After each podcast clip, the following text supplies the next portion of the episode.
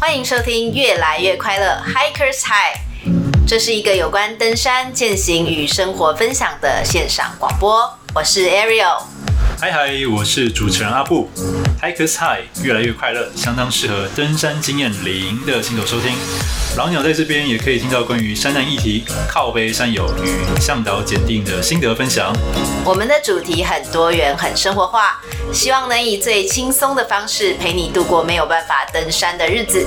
让我们在山下跟大家一起越来越快乐。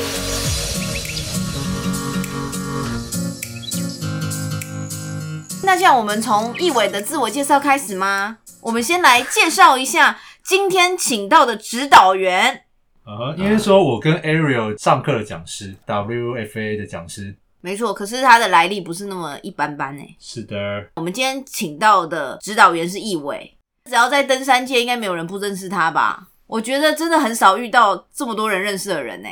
我可以吐槽一下吗？好，你吐。好像我们每个来宾，你都开场都说好像没有人不认识他，代表我们的来宾都这么大咖，对不对？没错。好，我要说一下哦，易伟他是拥有 EMT Paramedic 高级救护技术员，WMAI 国际野外医疗救护协会急救教练，WTMA 台湾野外地区紧急救护协会 PAC 高山症加压带种子讲师等等等。证照的一位指导员，你刚刚最后一个讲错，最后一个是什么？是 TWMA。那我讲什么？你说什么？WTMA。好，TWMA 台湾野外地区紧急救护协会 PAC 高山镇加压带种子讲师等证照。没错。好，你为什么在旁边笑得那么开心？哎、欸，你这很长的名字好不好？那个是从哪里抄的？哎、欸，有错吗？没有没有，我只是觉得这是把你肉搜了一遍就对了。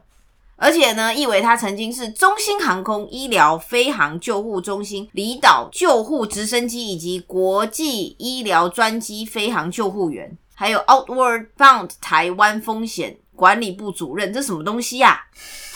哦，知道你这从哪里来的？你在践行笔记那边找到的？应该是吧？我只要一搜蔡一伟三个字，就会爬出来一堆简介啊。哎、欸，我想请问一下，那目前义伟算是以什么地区的救护员为你的中心啊？重点？哦，我现在的话，如果是做紧急救护的话，主要是当救护医消，就是自工，所以我不是正职的救护人员。当自工？对。你说当志工，可是志工有薪水吗？知薪的吗？会有，就是一些协勤的补助那些的，但是我们就看各分队，这个是分到个人，可是他因为他很少，所以像我们有的分队，大部分就是干部级的，我们就会自己把它捐回去分队，然后或者是大家吃一吃饭。真的假的？他因为他那个钱非常少，因为那个就是自愿性质啊，就像你去进摊一样那种，但是这个是消防局底下的消防队，然后担任志工，然后跟着救护车出勤。可是这样子的话，诶、欸，一般来讲，志工他的出勤时间是不是很不一定？出勤时间我们是有规定，像我现在是在桃园市消防局，哎、啊，快十年前的话，我是在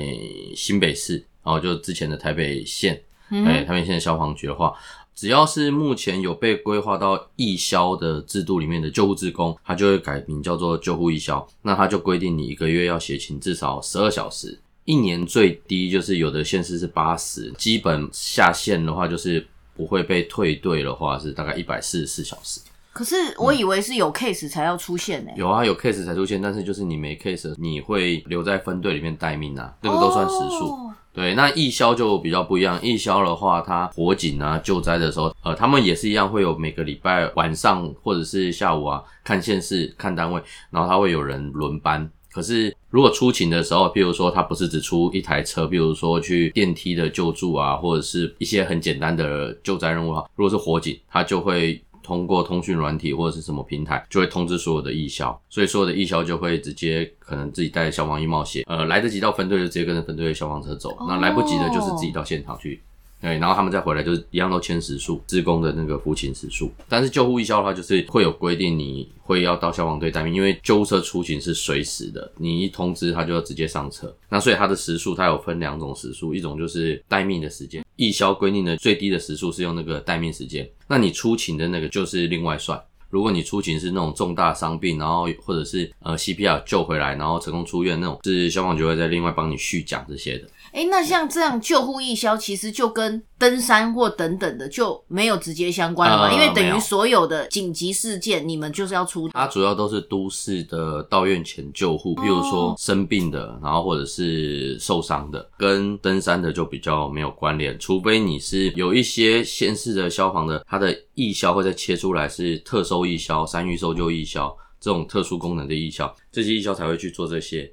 但是这些义消，他可能就会让他受训到 ENT one，或者是他本来就有 ENT two 的资格，那他就会相对在去山域搜救的时候有帮得上忙。哦，不然的话，主要都是学山域搜救的这块。哇，所以说它其实分非常细耶，我以前都不知道这些耶。嗯，我刚刚有听到几个关键字，好，就是什么叫 EMT one，什么叫 EMT two，这是什么意思啊？EMT 其实它的全名是 Emergency Medical Technician，紧急救护技术员。好。它其实是每一个国家的法定救护资格的身份，也就是说每个国家自己定的不一样，所以它每个国家定的位阶、时数啊这些受训，然后内容也都会有差别。嗯，那台湾是用 ENT one、ENT two 跟 ENT Paramedic，就是我们称的 ENTP 去做分级，受训的时数的话也不一样。ENT one 的话，大部分的一般社会民众甚至学生。哦，符合他年龄限制的学生，你都有时间可以去收，因为他大概会都是四十小时。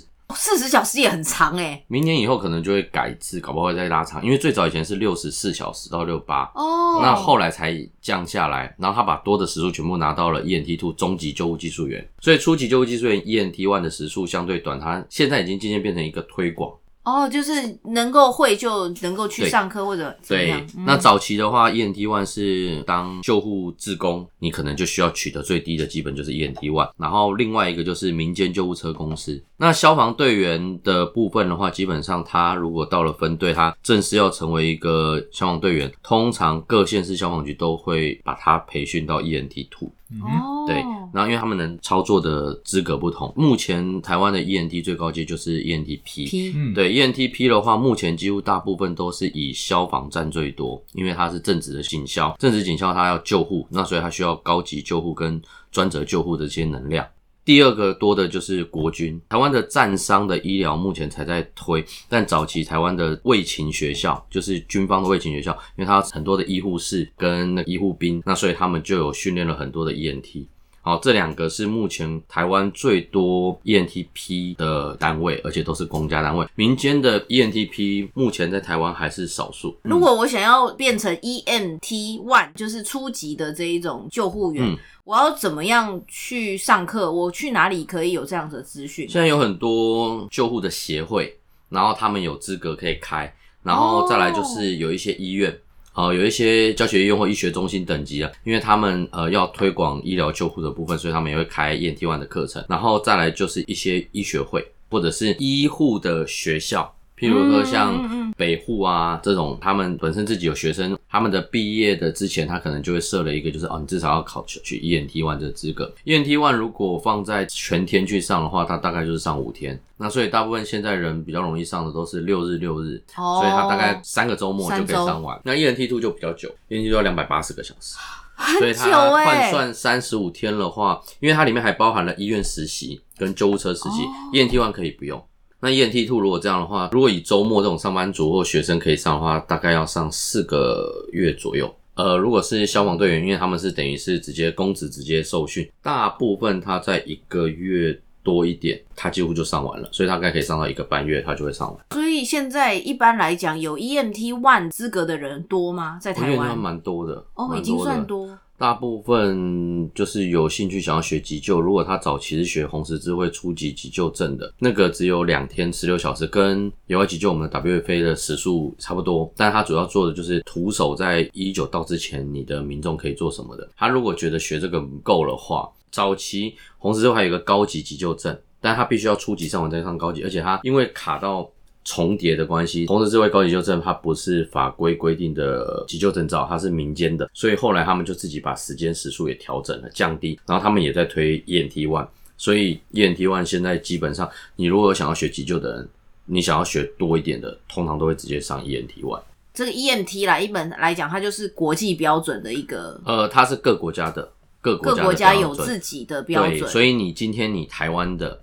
到了其他国家，不好意思，它就是不能百分之百适用。哎、欸，应该说，目前每一个国家彼此的医疗救护的，它有一些国家有区域的联盟。嗯，哦，这是一些台湾、亚洲的这边，现在也今天有在跟日本啊、新加坡、香港这些在讨论。但是这些都是还是未定，像欧洲有一些可以互相换取，因为它时数资格还有技术学历是一样的，他们就可以互相承认。但是这个东西很多的都还是在发展阶段。受完四十个小时的训练之后，他是会得到一张证照吗？对，哦、得到一张证照，然后你会在卫福部被登录，因为他是法定的救护技术员，所以不管从你 T one 到 ENT two 到 ENTP 的话，他都会被登录在你的卫福部的紧急医疗救护的系统里面。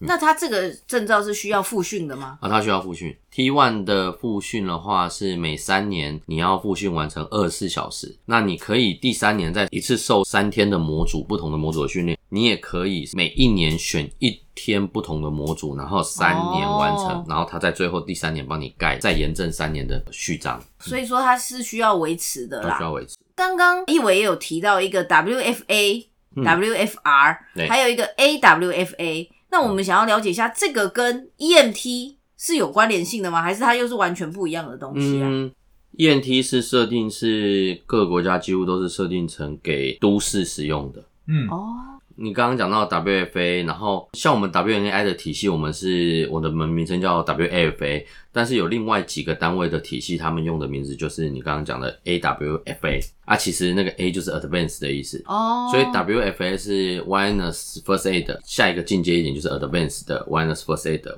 另外最高目前大部分户外人士在国际间弄野外急救的证照都是 Wireless First Responder。就第一线反应者，也就是说，通常都是给职业向导、教练跟指导员啊，还有救难人员去学习。每一阶其实他学的深度都不太一样。那它跟 ENT 的差别就是，ENT 主要它就是考量五到十分钟要处理完。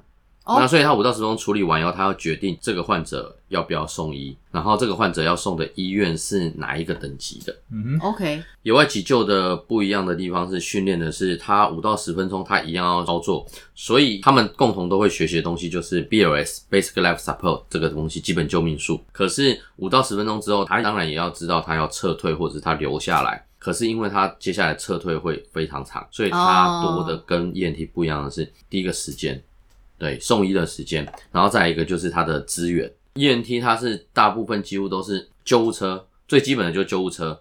那如果要比较再高阶一点，分次专科的话，它可能就是有用载具的，比如其他载具，比如说直升机哦，oh. 然后或者是船的。那但是不论怎么样，它因为载具都可以载很多的医疗救护器材，所以它基本上它现场缺的东西，它都有办法从救护车上去使用。而且救护车有的有电，然后有的有。车上的氧气，所以它可以源源不绝的一些后援。但是野外急救学的就是你，就是只有你现有的资源。对，你可能要好一点，就是救难人员如果到得了，譬如说像瑞士，因为他们的野地的雪地的救护非常的能量非常大，因为他们都是用商业去执行，嗯、所以他们就是可能直升机上就是下来的就是具备 WLS 或 WENT 高级野外救命术跟野外救护技术员的资格的。他们就会在现场执行跟都市一样的医疗救护的执行。等处理完以后，载具因为直升机上面它也有这些相关的医疗设备，它就可以继续像救护车一样的执行，所以它可以跟都市一样的操作。哦，但是台湾没有办法，因为台湾目前所有的非山域的看到那个救难事件的，他们全部都是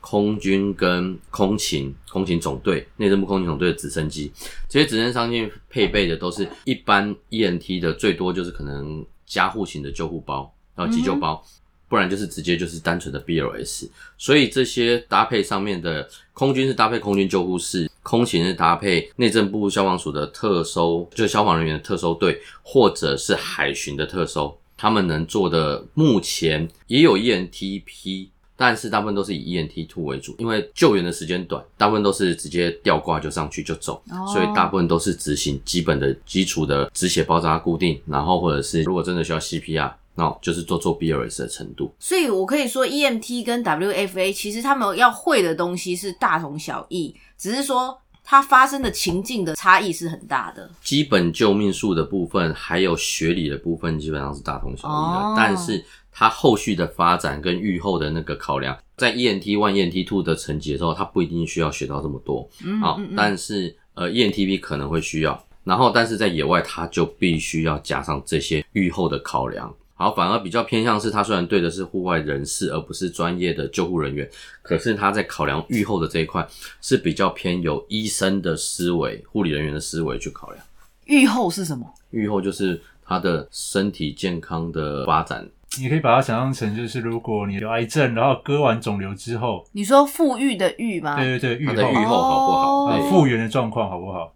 对。哦，所以说在野外这个部分会特别针对愈后的部分需要，对，会去考量它的预期问题，它会不会继续恶化，还是它会持平？哎、哦欸，因为我们不太有办法可以让它变好，但是我们可能可以让它持平，可以把它停损，不要让它继续恶化，所以我们会去考量它的愈后的状况。这个部分在医院都很重要，因为你要治疗一个伤病患，他最重要的就是希望他的愈后是可以往好的方向发展，而不是往坏。那你如果知道他已经会往坏的方向发展，你可能就要加速你的撤退。哦、对，那你可能也有要预期心理准备，是你有可能在撤退的这一块，他可能会往更差，甚至就往救不回来的方向。那你是不是要花这么大的能量去救援这个人？哎，因为你在野外不是只有患者。还有你的自己本身，然后你有你的队友，还有一些可能受惊慌失措的其他队的乡民队员们。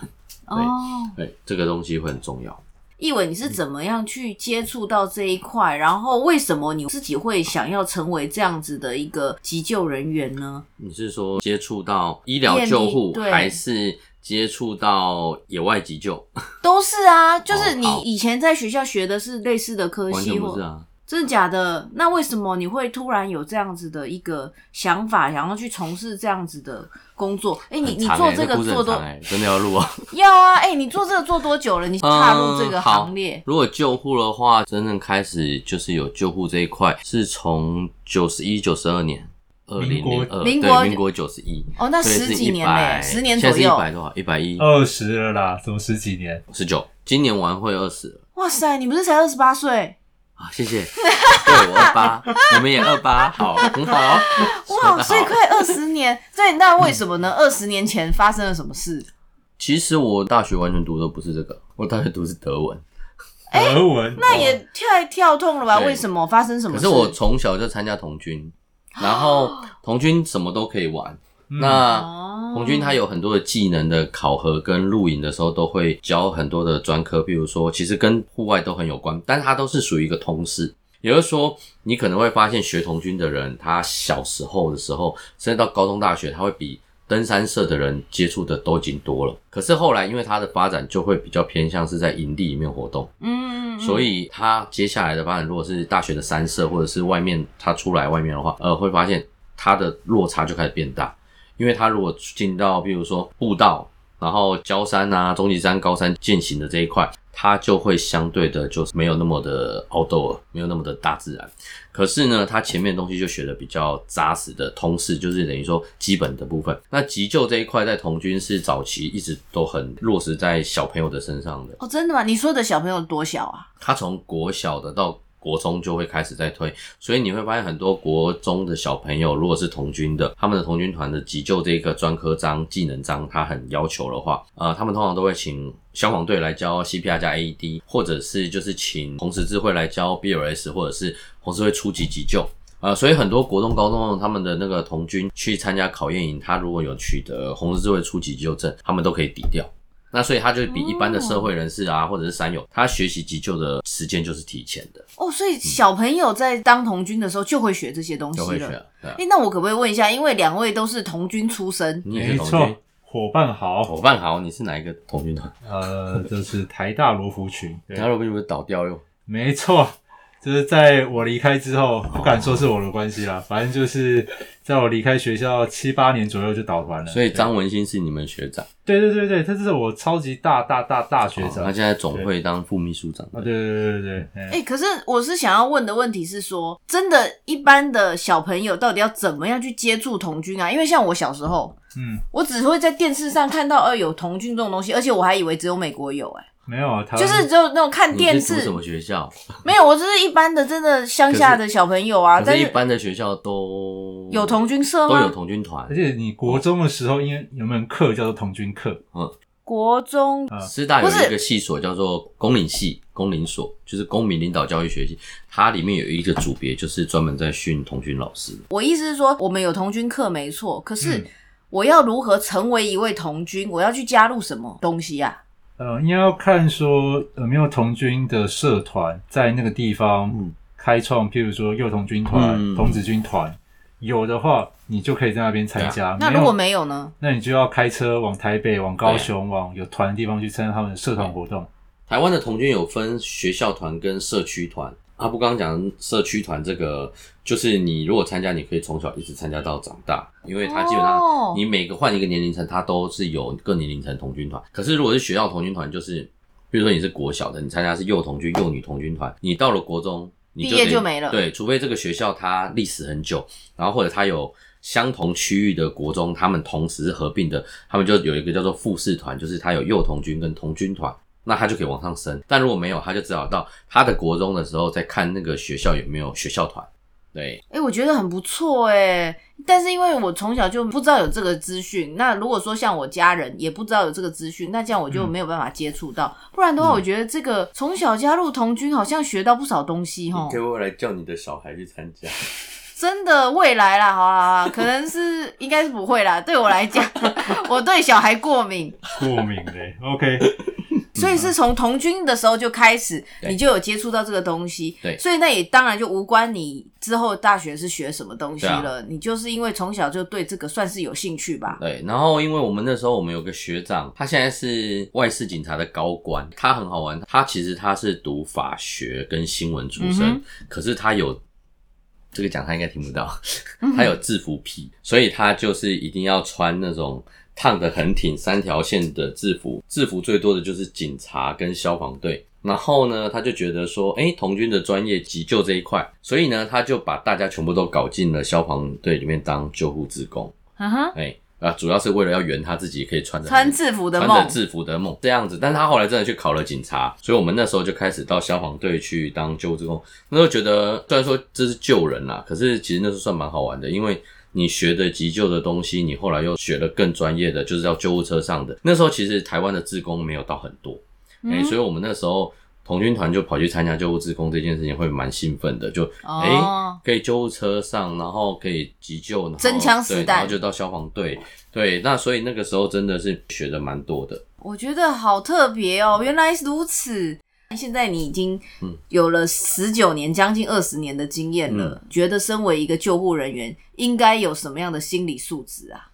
嗯，哎、欸，我觉得应该很恐怖吧？心理素质吗？对呀，啊。嗯，如果要讲自己本身，如果你要去当救护志工啊，或者是不管是救护员的话，职业的，好像消防队员这样的话，第一件事就是你你要对那种现场的那种呃支离破碎的，哎，对，支离破碎有时候可能会有。脏啊、血腥的画面，或者是比较恶心，或者是比较，比如说你常可能会遇到是酒醉入倒，或者都是呕吐啊，或者是什么的哦、哦，然后或者是他的大小便失禁，都预期会发生的。当然，你说支离破碎的，之前我们在新北市曾经有一次鞭炮工厂爆炸的时候，其实那一次有很多的，其实警消跟志工是有，我光想到我就觉得好可怕哦，吓到的，因为他们下救护车跟消防车的现场第一时间下去的时候，地板上其实是。肢体断肢，对，就是因为都被炸掉的嘛。Wow. 那这种画面是你即使心里面有预期，曾经说哦，我觉得车祸现场啊，或者是什么的现场会遇到这种，可是当你遇到突然这种大量伤病患的时候，而且到处都是你那个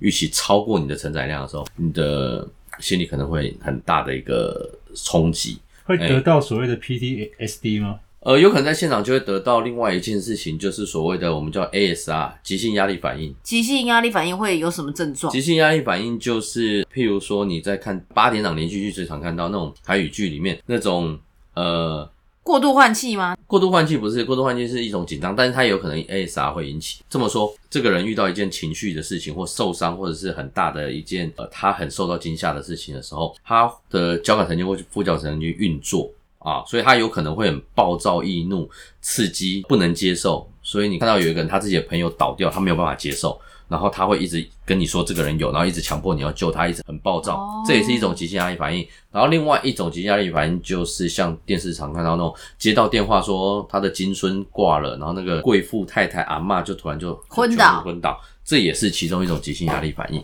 他可能在现场就会先发生这件事，然后如果他没有办法在现场或者是过几天的时候有办法让这件事情呃慢慢的稀释掉的话，它就会变成 PTSD 创伤后的压力症候群的可能的发展的成因之一，然后他可能就会带到他的生活里面、跟社会、跟工作里面，都要心理智商、心理辅导。所以要当一个及格的急救人员，第一个要有不怕血、不怕屎尿的心理状态。对，我觉得那个第一时间的这种最基本的，然后再来就是不能把伤患的伤病在你的现场哦当成是一个玩笑这样子。玩笑？有急救人员会在现场开玩笑吗？呃，应该说，因为其实你会想要去当救护人员自愿的，通常他都有一个热忱，所以他常常可能听到了，比如说他如果是在消防队。救护铃一响，或者是救护车的警笛响，就会肾上腺素就会分泌一样，就会很兴奋、很亢奋。那可能到现场，他为的是因为可能是觉得他的救护技术可以被发展，可以展示，oh. 所以他是变成是一个很很高兴的感觉。Oh. 其实这个东多多少少有，你想想看，很多的手术外科医师。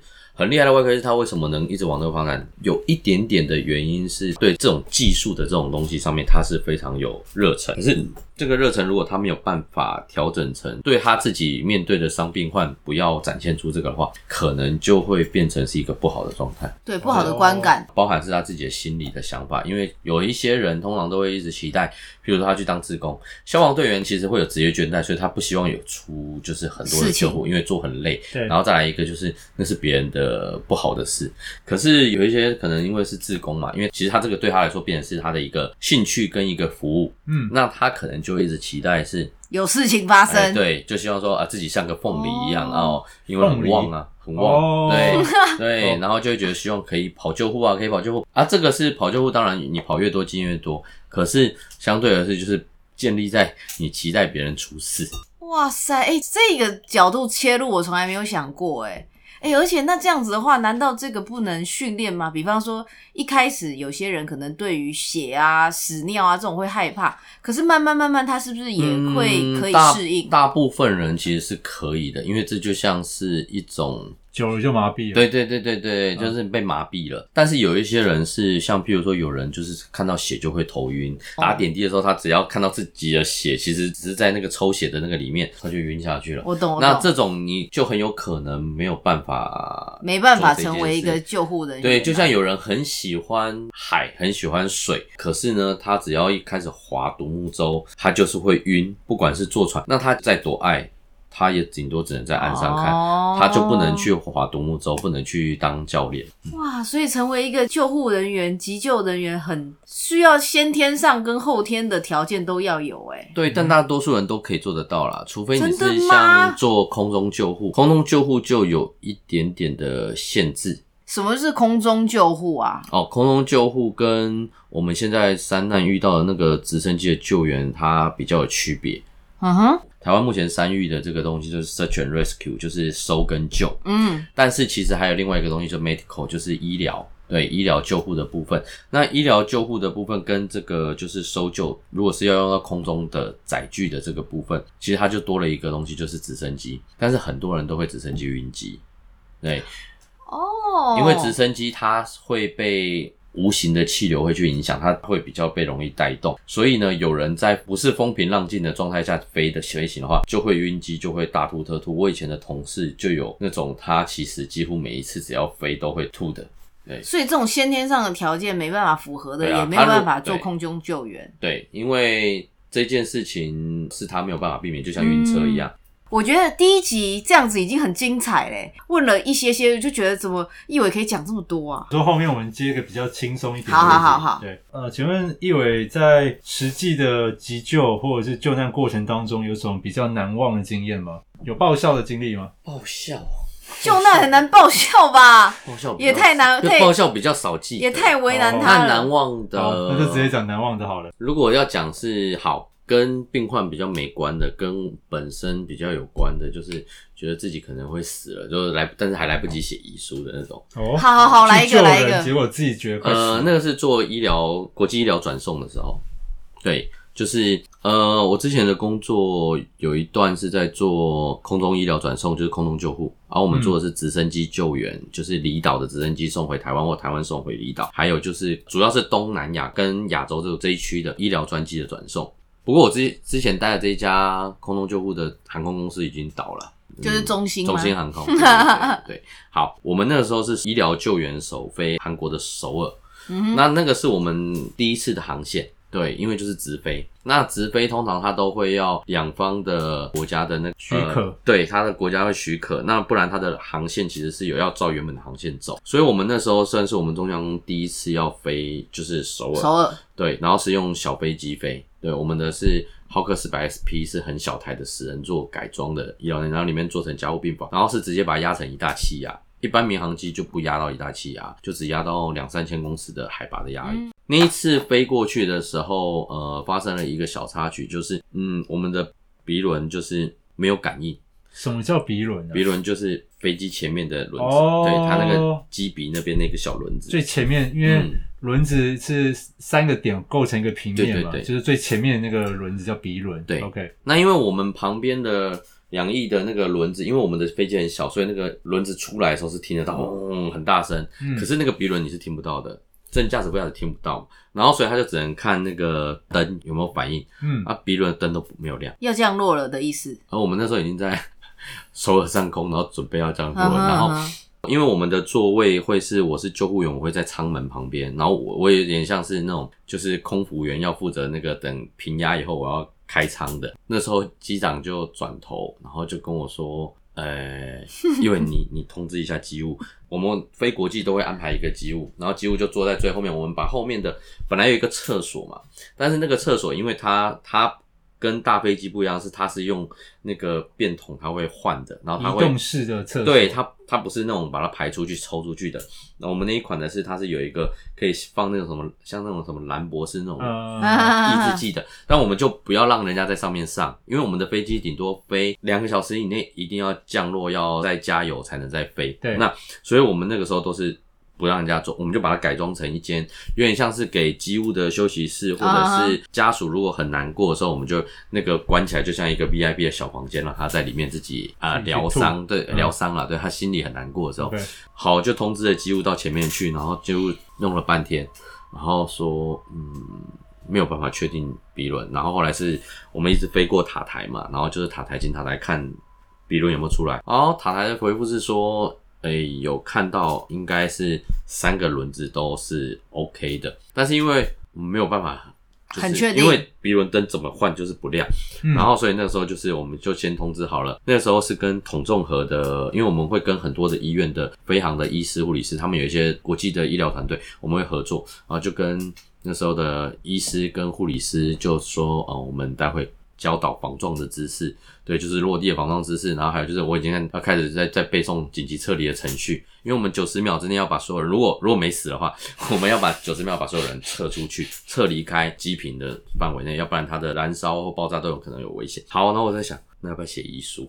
对，可是好像没有时间写。然后呢，就一直绕绕到，因为要把油绕空，因为我们的小飞机比大飞机还大飞机，它的迫降比较会有那个风风的力量，它可以。这样子下，缓缓的，对。嗯、可是我们是直接就是下去几下，所以它的那个肌肤很有可能就直接折。嗯，好，然后所以都做完以后，然后我们就说等一下要下，然后就已经在做好防撞姿势了。然后下去的时候看到两排都是灯，嗯，都是那个就是引导的灯，不是机场的那个消防车，这样消防车因为都他们也做好准备了，对，因为机场消防车好莱坞哦，对对，就那个那个，我就想，我本来跑道就已经很亮，那旁边闪的更闪的更亮，然后这样。然后就落了哟，哎、欸，没事。哦，所以前面的鼻轮实际上是真的有出来的，只是灯故障，灯故障。后来下来就赶快排除，哦、然后后来发现是呃灯泡坏掉，哦，但是它灯泡坏掉了，它它要再多换几个不同的灯泡来试，嗯、就是因为它旁边如果紧急的话，它呃照几乎那时候说是可以从其他的按钮拆掉，然后把那个它的那个感应灯灯泡再放上去去试。那所以其实是一个很小的问题，但是其实那个对飞行来说算是有点。对呀、啊，这很紧张哎，有惊无险呢，所以你们在上面那个心理压力，那个医师跟护理师都这样一直看着我，我讲什么他们就做什么，而且是很资深的那个空中医疗的医师跟护理师，就是已经见过很多生死场面的医生们，在这个情况下，他们还是非常非常非常紧张。对，但是我也有学长是飞，他是飞直升机就更惨。那个飞直升机因为在大雷雨中，然后要紧急迫降，松山机场关场，他飞不回来。他们迫降在那个新庄的合体外面的那个篮球场那个下面，直接迫在那个篮球场跟草坪那边。对，然后再救护车来接病人，然后再把他们然后送回公司这样子。对，因为什么？因为他们一直在上面啊，然后一直那个雷雨。然后这个是其中一个，还有一次的也是跟轮子有关的，是我们有的飞行员速度开飞得非常快，因为他很资深，因为我们中兴航空大部分都是非常资深的飞行员退退退飞官或者是一家航空公司退休了，然后他就是转到这种我们的小公司，那小公司就是直接就上手嘛，所以他很老练，他的速度飞非常快，都比别人家比别人说的时间还少。可是，就是有一次我们飞到从中国大陆要飞回来，然后我们在深圳降落一次要加油的时候，很快哦，我们都说哇，怎么那么快？那我们今天一定会提早回去了。结果下来的时候，就另外一个就是一个医师就拉拉我，他说：“因为那个轮胎正常的嘛。”然后就看轮胎，那个轮胎呃本来是一整颗圆的，它变成了三分之二，对，它就融掉了，哈。是温度太高还是？对，它温度太高，因为它进到那个机坪停到我们的背的时候，速度太快了，是它弯的速度太快，就造成那个轮胎整个就，因为它有那个防爆的那个设计嘛，所以它就像热熔胎，它会整个融，就整个就狗起。那怎么办？然后怎么办？而且我们不是那种民航机那种很很常见的飞机，所以你在中国大陆根本调不到相同的轮胎。然后我们另外一颗轮胎备胎。正在华航的那个机棚里面保养，然后所以后来我们的台北的同事要赶快调，跟华航要求在他们下班之前冲到华航的那个棚场去调那颗保养的轮胎，对，已经保养好的轮胎出来。然后呢，隔天早上轮胎寄过来，然后呢，机务坐飞机过来，然后到深圳再来换。然后但是我们机上有病人，所以那时候当的很多的紧急的变通的东西，就是我们要赶快把病人送到附近的医院，机场的没有。因为他等于是要直接要送回来，嗯，然后他就变成说，我先把他安排到机场的那个急救中心，哦，然后机场急救中心，然后我们同时台北就启动了，然后最后是用我忘了是用华信还是哪一家的包机，像那个林志玲跟 Selina 他们用的方法就是包机，就是他其实用民航机，那不是用医疗专机，然后呢，他整个飞机就是打空，上面就只载病人跟医疗人员跟家属，嗯，然后就是刚好有一个空班，然后我们就是那个空班，他们是凌晨。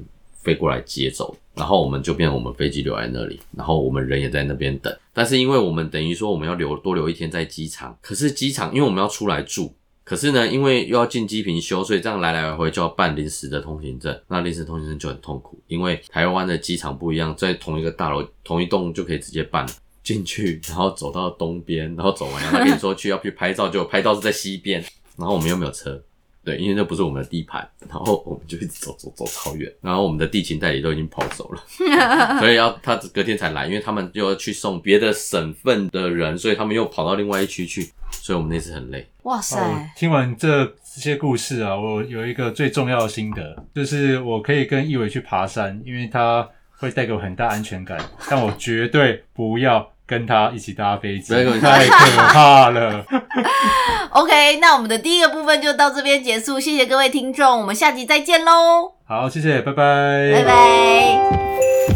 如果喜欢我们的频道，请按下订阅、分享；不喜欢的话，也请分享给讨厌的人来互相伤害。Anyway，有任何的问题想要我们讲的主题，请留言在越来越快乐的 FB 粉丝团。那就下次见喽，拜。